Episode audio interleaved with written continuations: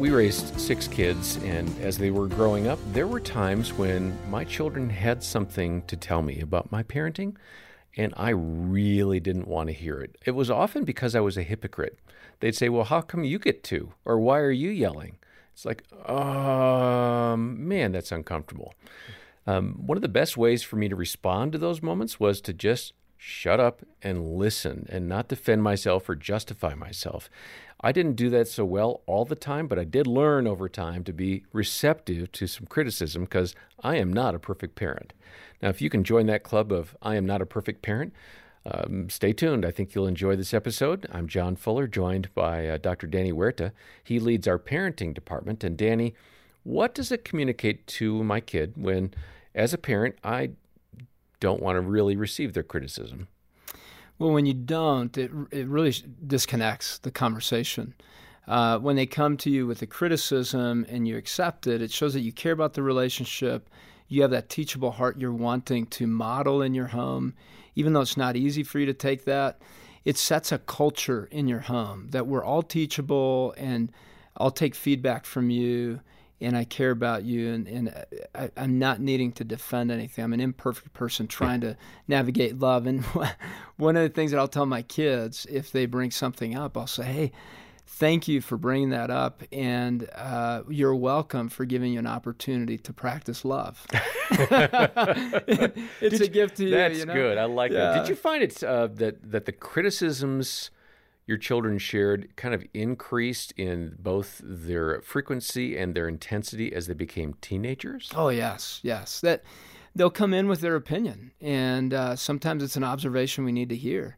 And if they see that you uh, are open to hearing it, it does increase a, a sense of trust between the two of you, and you're able to speak life into that. Uh, just like a couple episodes ago, we talked about that life giving reproof. Sometimes that can come from our own kids saying something that we need to hear, Yeah. and God could be speaking through that. So pay attention to that. Sometimes it may be out of anger or hangriness or other things that's uh, hitting our, your child, and you'll just have to have wisdom as to which ones make sense and show that moldable heart and show that you're still growing every day. Okay, well, I appreciate that. And uh, let's go ahead and grow together as we hear more from Dr. Meg Meeker. She has some great thoughts for especially raising daughters in today's world. In a previous episode, she described four unhealthy moms the needy mom, controlling mom, distant mom, and best friend mom. Meg, let me ask you for the mom who is going, wow, I think I'm at least one of those four, maybe three of the four, maybe four of the four. What can she do differently? How does she communicate in a healthy way with her daughter? Do you sit down and say, honey, I may have done some things that have been damaging to our relationship, mm-hmm. and I've done that unintentionally, mm-hmm. but I heard this program today and have I tried to be your friend's friend? Has that been embarrassing to you? I mean, I'm assuming that's what you can do, but is it good to be that bold? It is. And one of the things I'll do with our kids and even as adult kids, because I'll notice after certain conversations, they'll, you know, they'll throw darts at me and they're adult women. And so I'll go to them and say, you know, clearly something I'm doing is irritating to you. And I don't want to be that way. Could you tell me what that is? And Yeah, often be honest. Be honest. What is that? but really good. here's the hard part. When your kids tell you that, it's really painful because and don't strike back. don't strike back. You say thank you so much and then change that. Because a lot of that comes through our conversation with our daughters. You know, we don't realize our tone, we don't realize the words we're saying, we don't realize what we're communicating to our daughters. I'm And- laughing because dads do the same thing. do right? they? Yeah, yeah, yeah, But in general, I think dads are a little bit better listeners. But what a mother will tend to do, and I've done this a million times, you ask your daughter a question, she starts to tell you her answer, and halfway through her answer, we're formulating our correction of that answer. And we started as that's so soon as she stops. And what the daughter gets is you could care less about anything I, I have to say. You have an agenda, mom. You're trying to push me in one direction. So listening and but listening and particularly listening to what your girls have to say about you and their relationship with you is critical to a healthy relationship. But you have to be a strong enough adult to take it and say, Thank you so much. I'm going to, from now on, I'm not going to wear any of your clothes. and it's your day. And I'm going to back off with you and your friends. I'm not going to write on your Facebook page or whatever, and be okay with that. You know, Meg, what's so awesome, and uh, of course, we're touching on those things where you can improve as you're listening and you're going, wow, yeah, I'm one of the four. I've got that behavior. But the good news is your daughters are looking to you for that unique input a mother and only a mother can provide. Speak to that healthiness, though, in that relationship when it's working well. What is a mom truly providing their daughters? Oh, that's a great question. Mom really is a, a loving mentor. First of all, she's showing the daughter how to live. So she needs to um, speak to her husband well. You know, I don't we don't swear in our house. I don't think I've ever sworn to, well, speak respectfully to your husband. She'll learn that's how a marriage goes. So But I got to ask you, okay, come on. Let's be real. Is there times that you're wanting to say something, maybe not, you know, ah. a bad word, but I'm saying just respond negatively? How do you catch that trigger? How do you swallow that word you mm-hmm. actually want to say? Well, that's great. Walt has a saying. He says, you know, you're 90% nice person and 10% pit bull. okay, there you go. Yeah. So he's So when the- experienced that 10%. Oh yeah, oh yeah, yeah. He said, so when the pit bull comes out, I'm going to call you on it. And you know, I really don't want you uh, saying anything demeaning in front of our kids. And I've done it, particularly when your kids are young and you're stressed and you're exhausted. Sure. So I think it's really important that mothers pay attention to how we talk to people, because even with our tone, I will talk down to Walt like, I can't believe you did something so stupid. I'm laughing because, yeah, Yeah, that yeah. happens. Yeah, and I, and, and I think, oh, and then I'll say, I'm sorry, I'm sorry. I, you know, I didn't mean that. And um, it's funny that'll happen in our personal relationship, but never in our professional relationship Oh, man. at that's work. great. Never.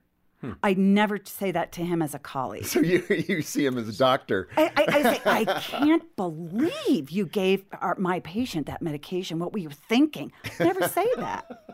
So But you're I like the rest of us. We go home, and that's kind of And where it's, the it's like, ugly part is. why I treat him Yeah. worse at home than I do at the office. So, but I think that a healthy mother is one who knows how to love her daughter well as an adult to a child, and a healthy mother is one, and this is so critically important that understand that we are to discipline our daughters because discipline is what teaches them self control. I see so many mothers don't want to correct their kids and say, here's what you should do is right, here's what you shouldn't do, it's wrong. And they say, I'm going to let my child pick his way because they need to express themselves. And I say, look, if I just sort of let myself go according to my instincts, I'd weigh 400 pounds and I'd sit and watch, you know, monk reruns all day long. That's not the way you live in life. So you've got to early on teach your kids no, you don't talk to me like mm-hmm. that when you're three. You need self control.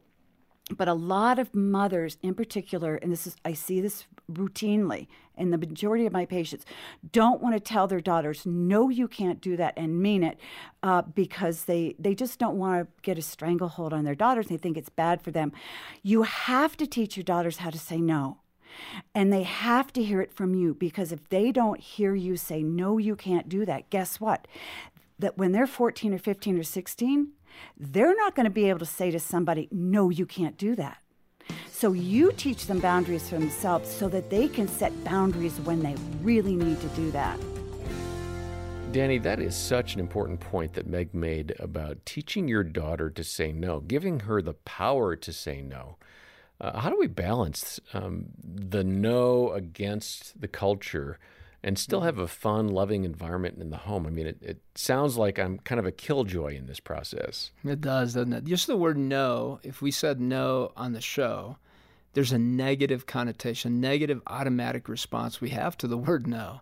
And then when somebody says yes, you actually have a natural, and that researchers have found this, that you have a naturally positive response to the word yes. Now, many times we want to say yes because we don't want to disappoint people, we don't want to uh, offend someone, we don't want conflict.